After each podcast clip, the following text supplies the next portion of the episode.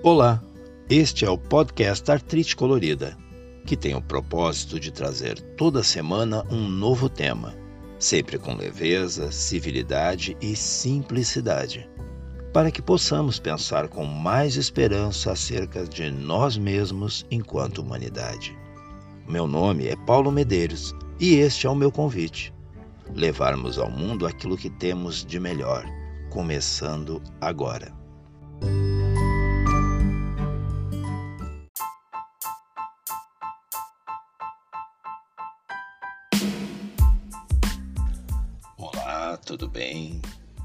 Pois hoje eu quero começar este episódio contando um fato ocorrido dias atrás. Foi quando eu encontrei uma pessoa que há tempos eu não via. Foi um daqueles encontros totalmente por acaso, num local público. Sabe quando acontece da gente trocar apenas uma ou duas frases com alguém que cruza o nosso caminho e seguimos depois com nossos compromissos? Pois é. Pois aconteceu que, em não mais do que umas três frases, essa pessoa foi do comentário cordial ao inadequado. É sério, ela foi do bom dia à deselegância em três frases. Eu já conto o que aconteceu. Antes, me permita dizer que, olha, eu confesso, durante muitos anos eu não soube como responder a insultos, por exemplo. E ainda acontece de que em certas situações eu me demore, eu levo um certo tempo para transformar a frase inconveniente que me foi dita em uma resposta necessária e na medida para deixar claro de que eu não gostei do que ouvi. Sabe quando a resposta ideal só nos ocorre quando já estamos longe de quem foi deselegante conosco? É disso que eu estou falando. Quem costuma pensar antes de falar algo e definitivamente não tem por postura dizer Qualquer coisa que possa magoar ou ofender o seu interlocutor acaba assumindo que também todos terão a mesma educação e conduta para consigo. Mas no mundo real não acontece exatamente como no mundo ideal. Assim, as pessoas nos dizem impropérios como se fizessem apenas um comentário elas nos enxovalham e ferem sem o menor constrangimento. E é sobre isso que vamos refletir hoje. Como lidar com essas pessoas difíceis.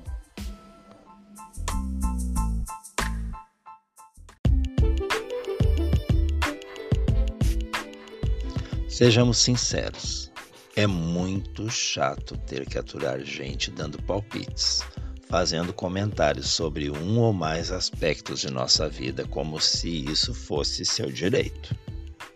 E a verdade é que, com o tempo, com maturidade e respeito próprio, nós aprendemos que não somos obrigados a aceitar qualquer afirmação acerca de nossa pessoa, caso essa afirmação nos provoque algum desconforto. No meu caso particular, o que eu mencionei no início, quando encontrei uma pessoa que foi deselegante comigo, o que eu ouvi dessa pessoa, afinal, foi o seguinte diálogo, algo mais ou menos assim: Oi, Paulo, bom dia. E eu respondi, é claro, um bom dia. E logo em seguida eu escutei: Acreditem se quiser. Nossa, fazia tempo que a gente não se via, Paulo. Tu engordou um pouquinho, né? Gente, é sério.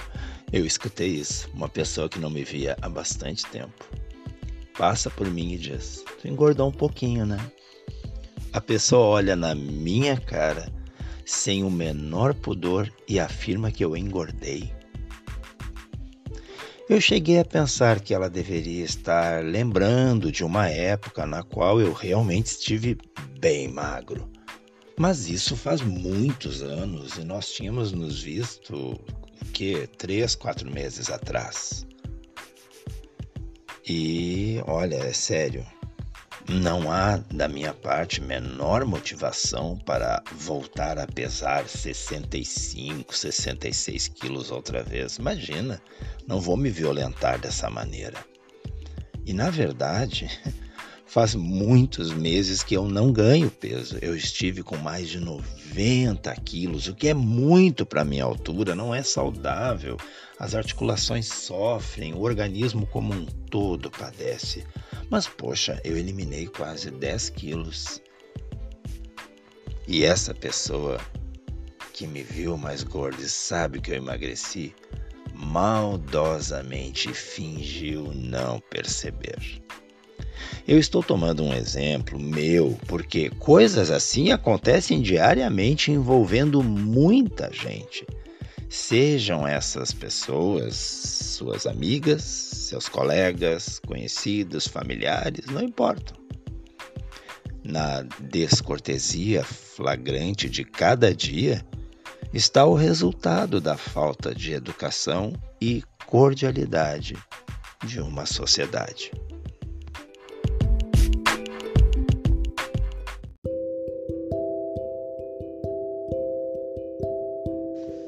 Ainda que existam pessoas que não têm noção do privado, do que deve ser preservado só em nosso pensamento e jamais vir à tona em qualquer diálogo, existem aquelas que experimentam um prazer doentio em expor o outro, em causar constrangimento e mal-estar.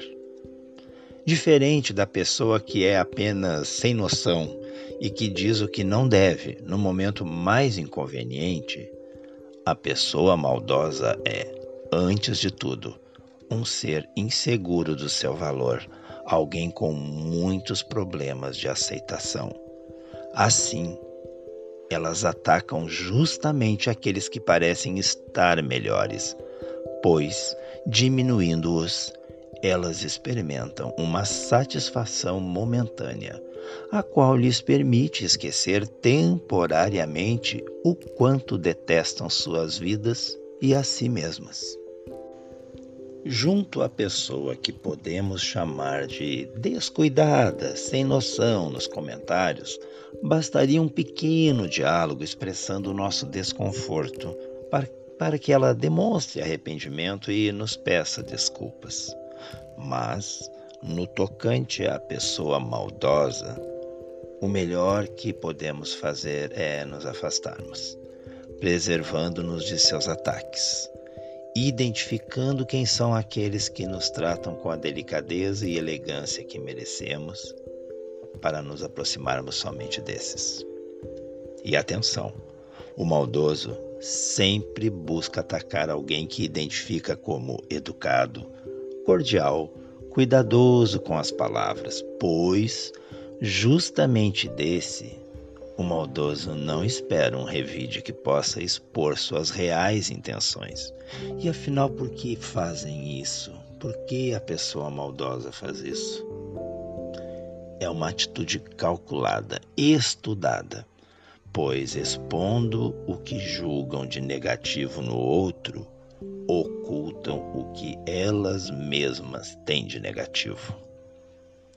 Ocorre que, quando alguém é maledicente, quando trabalha nessa vibração cruel, impiedosa, está falando muito mais de si mesmo, cavando a trincheira que vai afastá-lo paulatinamente das pessoas que até então estavam em seu círculo e a solidão é uma certeza para ele.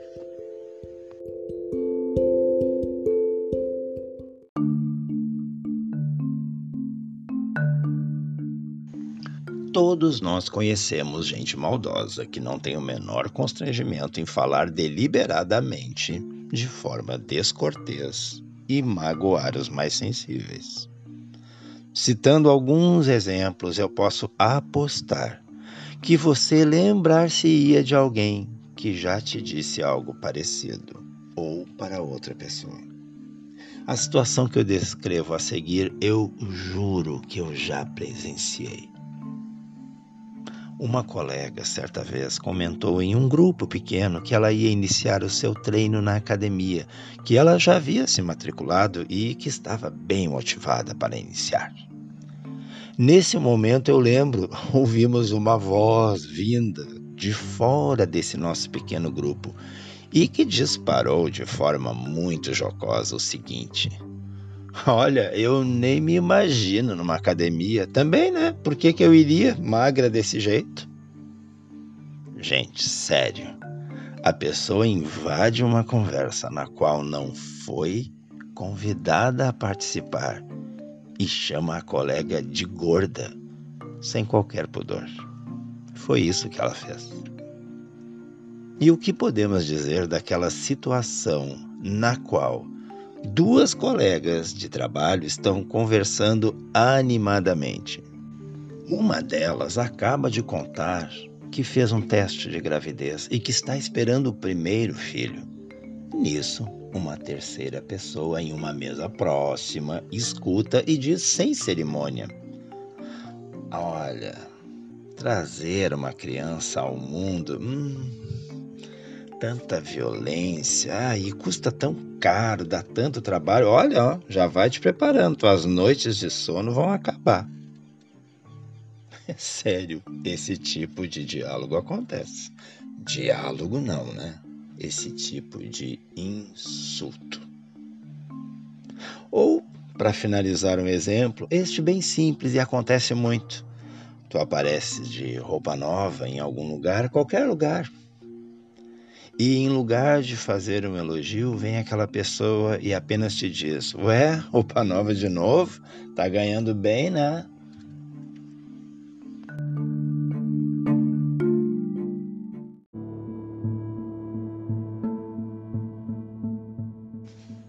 Quando alguém diz algo que magoa uma pessoa e vem uma terceira e a adverte a respeito do que ela fez, fazendo com que ela perceba que suas palavras foram ásperas, sem cuidado.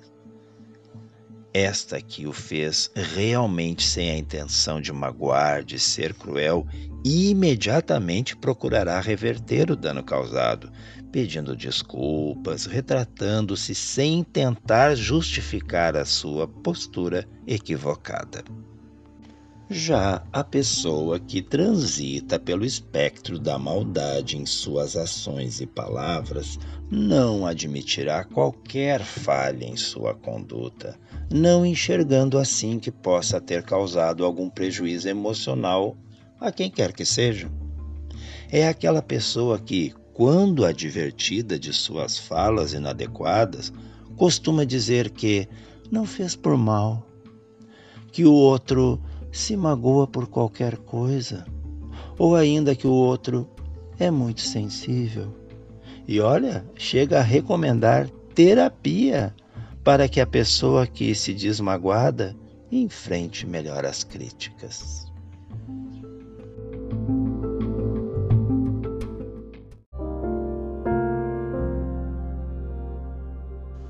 Dado que todos convivemos ou iremos conviver com gente assim em algum momento de nossas vidas, o que fazer? Pessoalmente, eu acredito que ser reativo com agressividade ou ser passivo com total apatia são duas escolhas erradas. O primeiro, ou seja, o reativo, o, o agressivo, ao responder de forma agressiva, acaba revertendo o papel de cada um no contexto.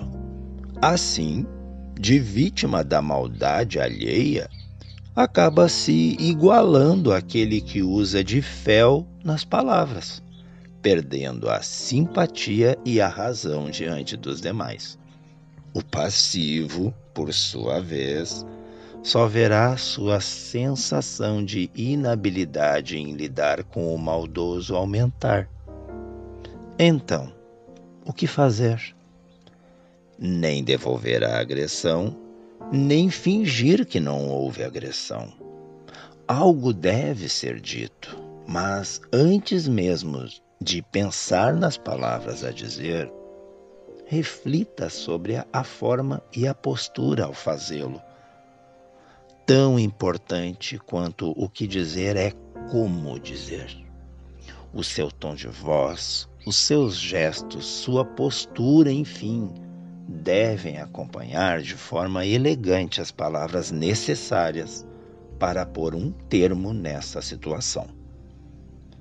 Uma dica bem prática nessas situações é perguntar para a pessoa qual a sua intenção em lhe dizer aquilo, ou, em outras palavras, o que ela quer dizer com não precisar ir para a academia porque não está gorda. Ou que tu deves estar ganhando bem porque está sempre de roupa nova. Pergunte o que ela quer dizer com isso. Uma outra abordagem que é também elegante e que pode ser empregada nessas situações é olhar para a pessoa inconveniente e dizer: Olha, eu respeito a tua opinião, mas nesse momento eu prefiro que essa conversa não continue por esse caminho.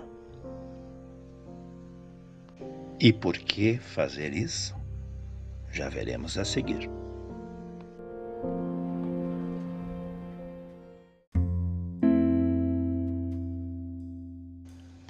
É importante lembrarmos que não é nossa tarefa mudar o comportamento inadequado das outras pessoas, mas podemos mudar como reagimos diante de comportamentos inadequados. Eu lembro que certa vez eu fiz exatamente esse comentário a uma turma de alunos que não suportavam uma determinada pessoa com quem precisavam conviver diariamente. Eu lembro que eu disse isso para eles. Não podemos mudar o comportamento de uma pessoa, mas podemos mudar como reagimos diante desse comportamento. E eu recordo que eles me disseram: se a errada é a outra pessoa, por que nós é que precisamos pensar em mudar? Eu acho perfeitamente justo este questionamento que eles me fizeram mas eu entendo que existem dois motivos básicos para tomar essa decisão de mudar. E foi o que eu disse para eles. O primeiro é pensando na nossa saúde emocional e física.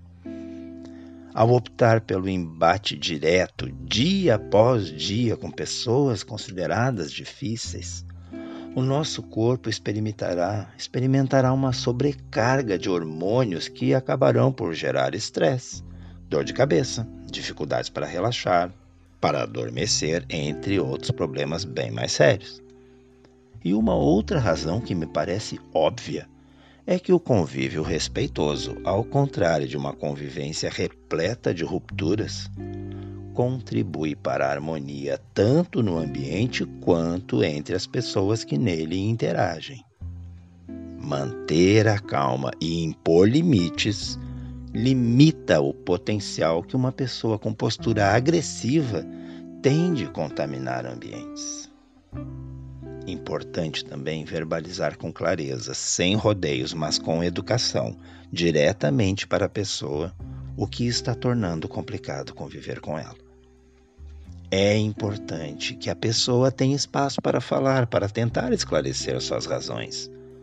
Não raro, quando todos têm a oportunidade de se manifestar e de serem ouvidos, mal entendidos são desfeitos e cada um tem a oportunidade de enxergar o seu papel dentro de uma situação.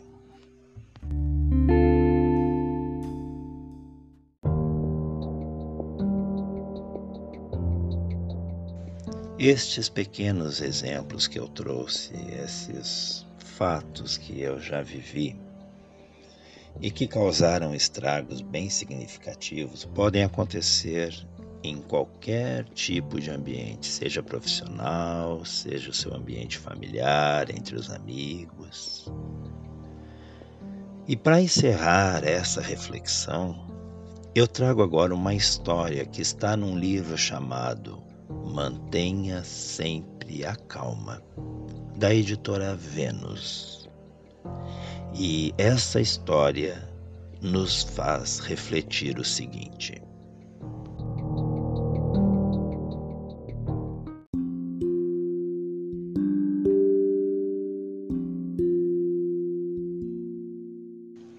Certa vez, um rei queria adquirir para o seu palácio um quadro que representasse a paz da forma mais perfeita. Para isso, convidou artistas de diversas partes do mundo e lançou um concurso por meio do qual seria escolhido tal quadro e premiado o seu autor. Logo começaram a chegar ao palácio quadros de todo tipo. Uns retratavam a paz através de lindas paisagens com jardins, praias e florestas. Outros a representavam através de arco-íris, alvoradas e crepúsculos. O rei analisou todos os quadros, mas parou diante de um que retratava uma forte tempestade com nuvens pesadas, redemoinhos de ventos e uma árvore arqueada abrigando em um dos seus galhos um ninho. Diante de todos os quadros participantes do concurso, o rei declarou para os presentes que aquele quadro da tempestade era o vencedor.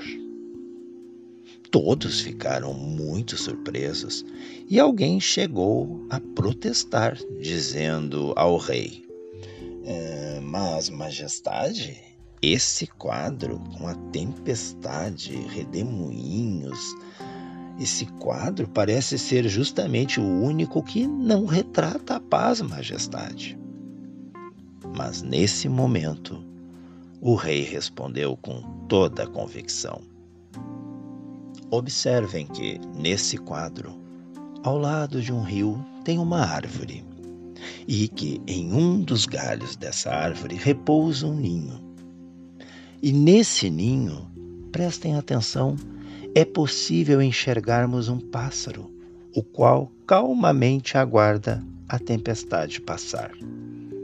Ele está tranquilo, sereno, em paz.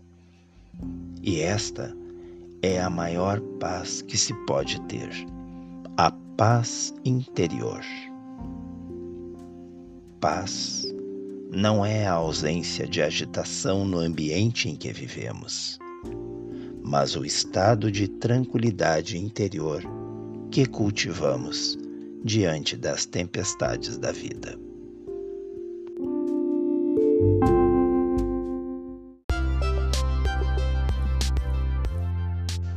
E este foi o episódio de hoje do podcast Artrite Colorida. Um episódio que vem nos lembrar que convivemos com todo tipo de pessoas e que algumas tornam esse convívio mais difícil com sua postura. Mas não vamos encerrar pensando que os difíceis são sempre os outros. Muito provavelmente já fomos essas pessoas que os outros chamam de difícil de lidar. Não podemos mudar os outros, mas nós podemos mudar. Mudar aquilo que temos consciência que afasta de nós as pessoas que nos querem bem. E que nessa semana tenhamos mais tolerância, mais paciência e bom senso para lidar com situações difíceis. Que Deus abençoe a nossa semana e até o próximo domingo.